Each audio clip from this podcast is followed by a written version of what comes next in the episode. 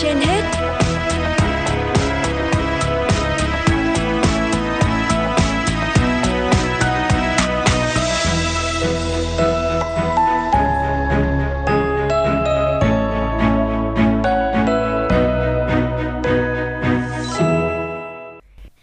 Quang Minh và Hà Liên xin kính chào quý vị thính giả đang nghe chương trình Sức khỏe trên hết của Đài Phát thanh và Truyền hình Hà Nội.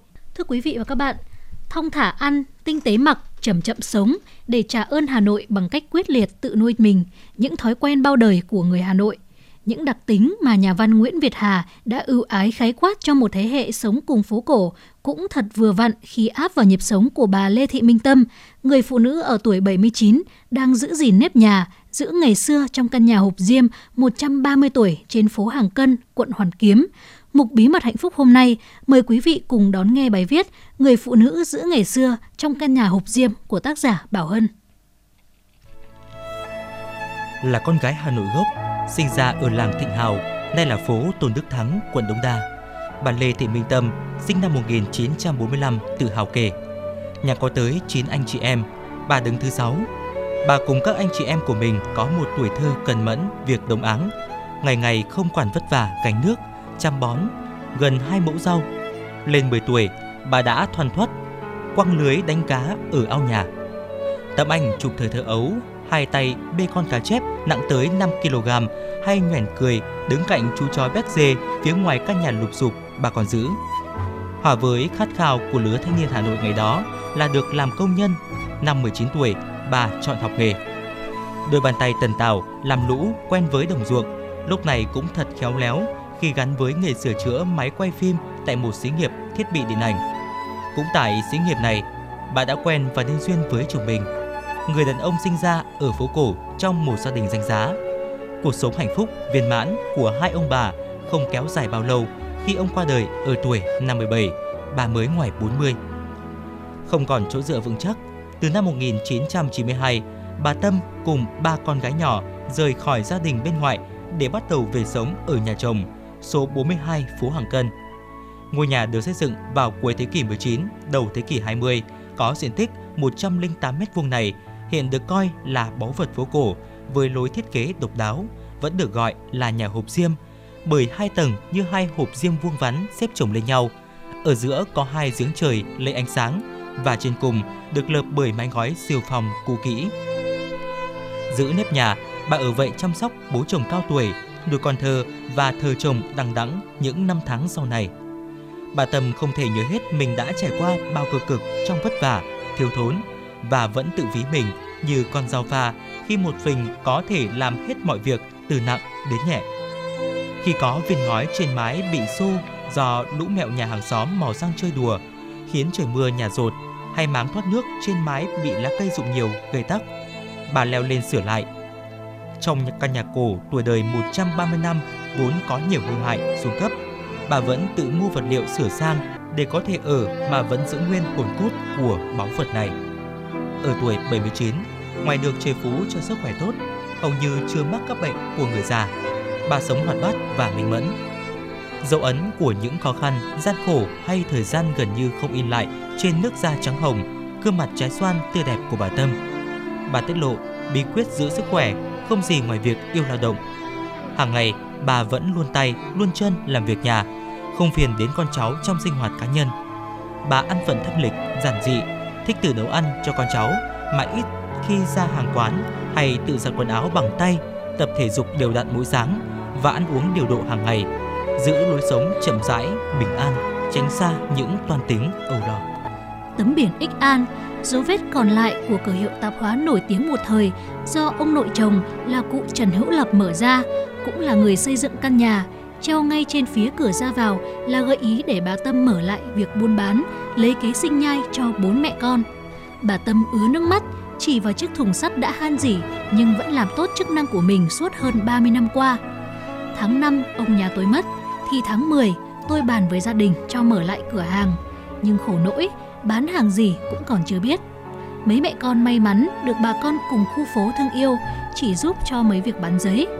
Thấy tôi lưng vốn, không có đủ để nhập hàng, hàng xóm góp cho mỗi người một ít để bày ra bán. Trong nhà lúc ấy chỉ có cái thùng sắt để nước vo gạo, liền đem ra cắm giấy. chiếc thùng ấy giờ vẫn đây này.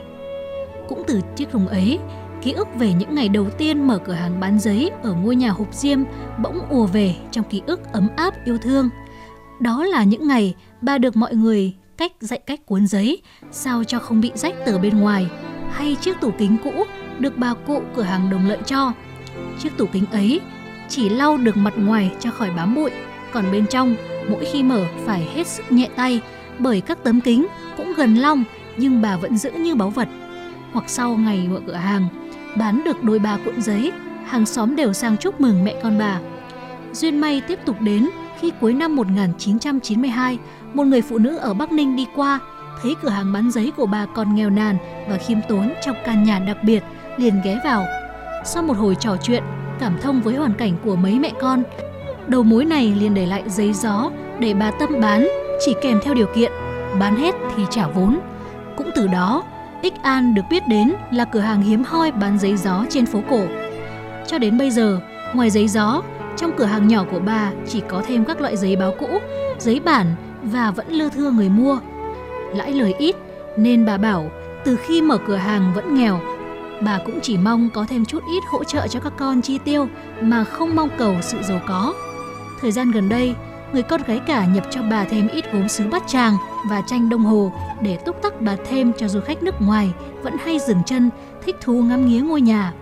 Những sấp giấy gió nhuốm màu thời gian hay những tạo vật từ đất sét, từ dòng tranh dân gian nổi tiếng, vô tình hòa quyện, hợp tình, hợp cảnh trong ngôi nhà hộp diêm, không xô bồ giữa phố phường như góp thêm vào mảnh ký ức bán giấy một thời ở phố Hàng Cân. Dần già, câu chuyện về ngôi nhà 130 tuổi trên phố cổ, về cửa hàng bán giấy gió giản dị của bà được nhiều người biết đến.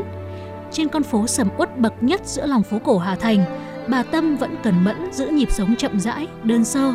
Bà mãn nguyện và cảm thấy đủ sự dư giả khi nhận được tình yêu thương từ con cháu, các anh chị, em trong gia đình và đặc biệt là sự san sẻ, yêu thương của bà con khu phố. Với bà, đó mới là sự giàu có đáng gìn giữ để mỗi ngày ăn những bữa cơm dù đạm bạc nhưng vẫn ngon miệng, ngủ những giấc ngủ thật sâu bởi không gánh nặng mưu sinh kiếm sống mà giữ cho nếp sống cùng căn nhà cổ với thứ nghề của ông cha, của cả khu phố, quyết không để mai một những báu vật còn lại giữa lòng bóng xấu phố phường.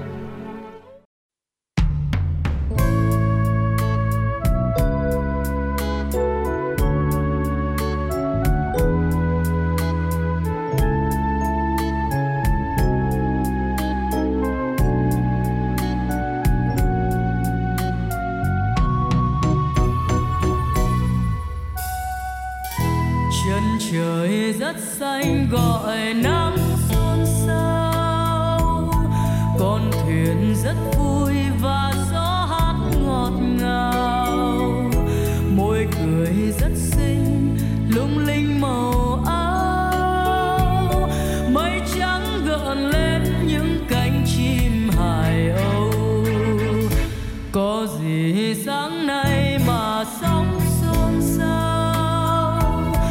chân trời vẫn xanh màu nắng vẫn ngọt ngào.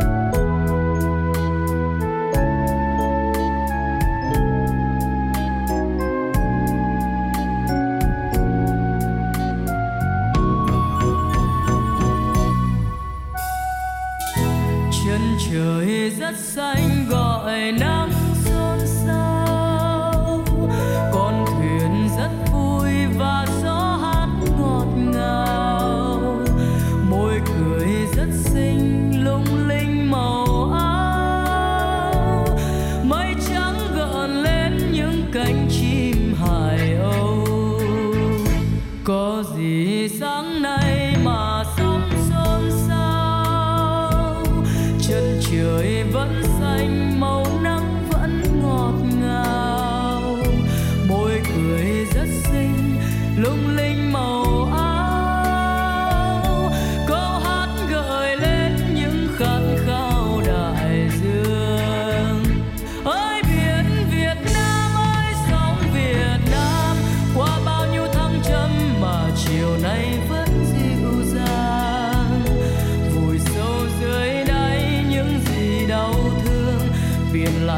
tình cá biển kể